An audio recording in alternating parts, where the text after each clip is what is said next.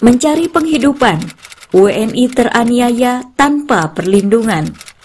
Oleh Diani Aquarib. Nasib malang yang menimpa para TKI di luar negeri terus terjadi. Berbagai penyiksaan dan penganiayaan yang mereka alami terjadi berulang kali. Tapi, mengapa masih ada saja orang-orang yang tergiur bekerja di luar negeri? Bahkan mereka rela meninggalkan keluarganya di Indonesia demi mencari sesuap nasi di negeri orang. Lebih miris lagi, kebanyakan dari mereka adalah wanita. Sahabat, selamat datang di akun podcast Narasi Pos Media. Saya Mai Rohmah, inilah rubrik Opini.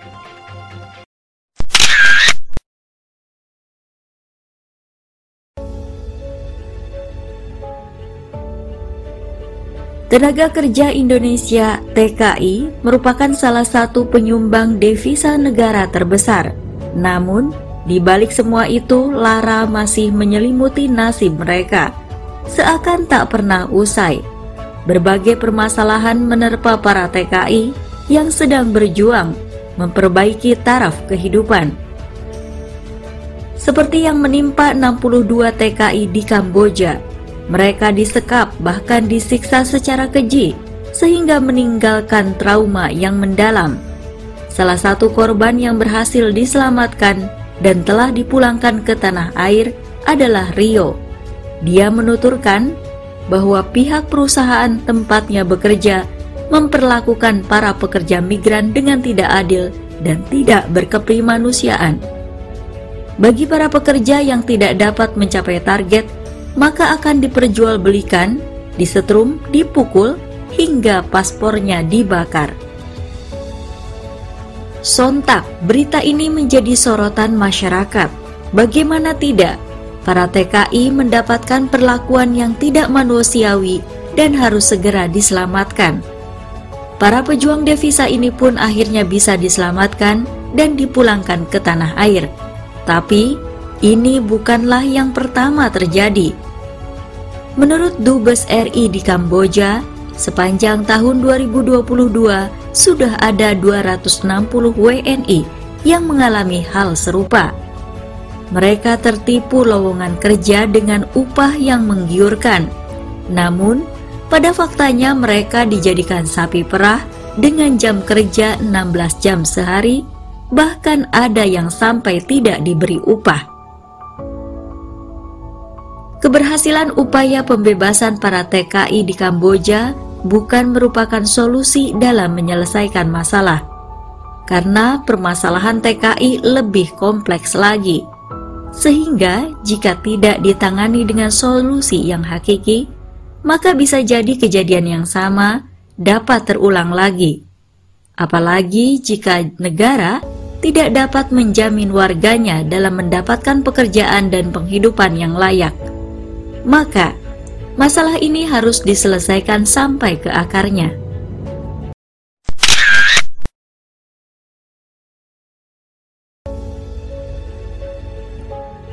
Akar permasalahan TKI Nasib malang yang menimpa para TKI di luar negeri terus terjadi. Berbagai penyiksaan dan penganiayaan yang mereka alami terjadi berulang kali. Tapi, mengapa masih ada saja orang-orang yang tergiur bekerja di luar negeri. Bahkan, mereka rela meninggalkan keluarganya di Indonesia demi mencari sesuap nasi di negeri orang. Lebih miris lagi, kebanyakan dari mereka adalah wanita, di mana seharusnya mereka berada di dalam rumah sebagai ibu dan pengatur rumah tangga. Namun, justru mereka terpaksa keluar untuk menafkahi keluarga. Tak dimungkiri, semakin sulitnya mendapatkan pekerjaan yang layak di negeri ini. Kondisi ini diperparah dengan mudahnya warga negara asing WNA masuk dan mendapatkan pekerjaan. Bahkan upah yang mereka terima jauh lebih besar dari WNI. Ketidakadilan ini terus berlangsung sampai sekarang, terutama ketika banyak para pekerja dari Tiongkok yang notabene tidak memiliki keterampilan juga justru mudah mendapatkan pekerjaan di negeri ini. Sehingga hal ini menyebabkan persaingan untuk mendapatkan pekerjaan semakin ketat.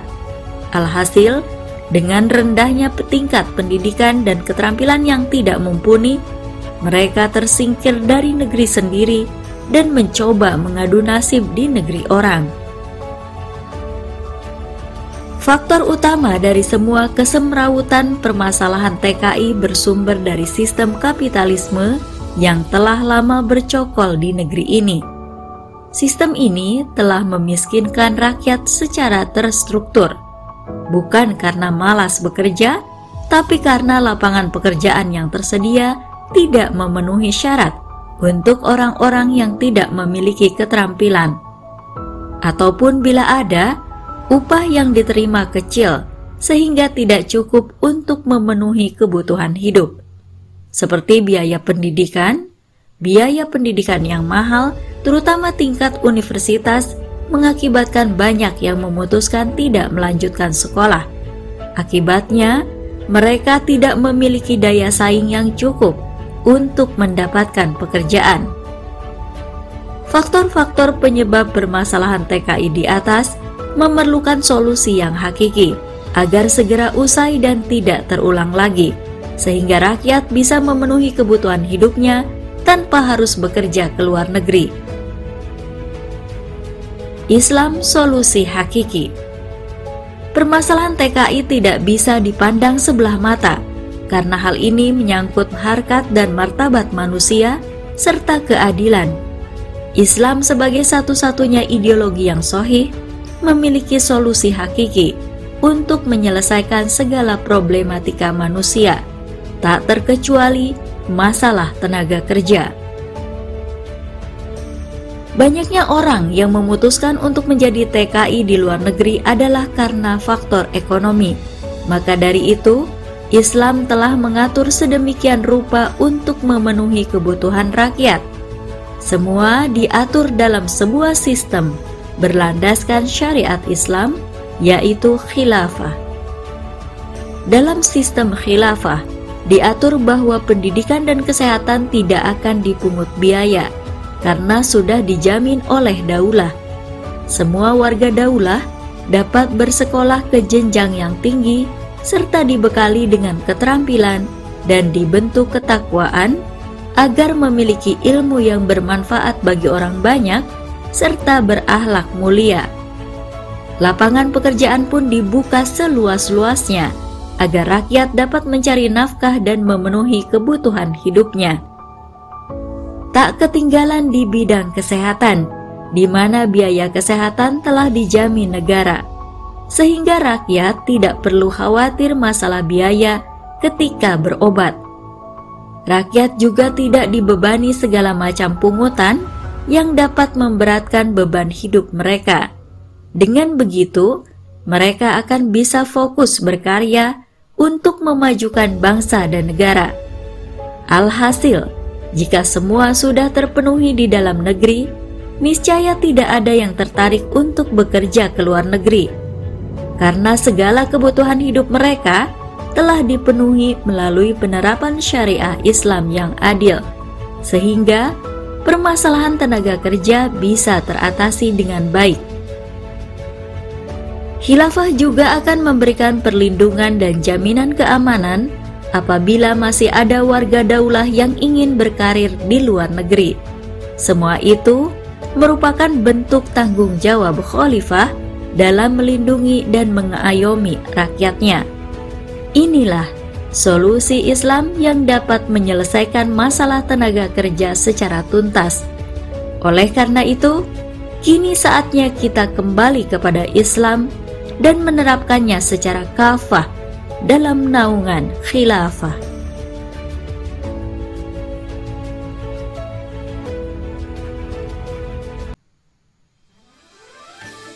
Sahabat, itulah opini kali ini. Konten ini bisa Anda baca secara gratis silahkan kunjungi www.narasipos.com.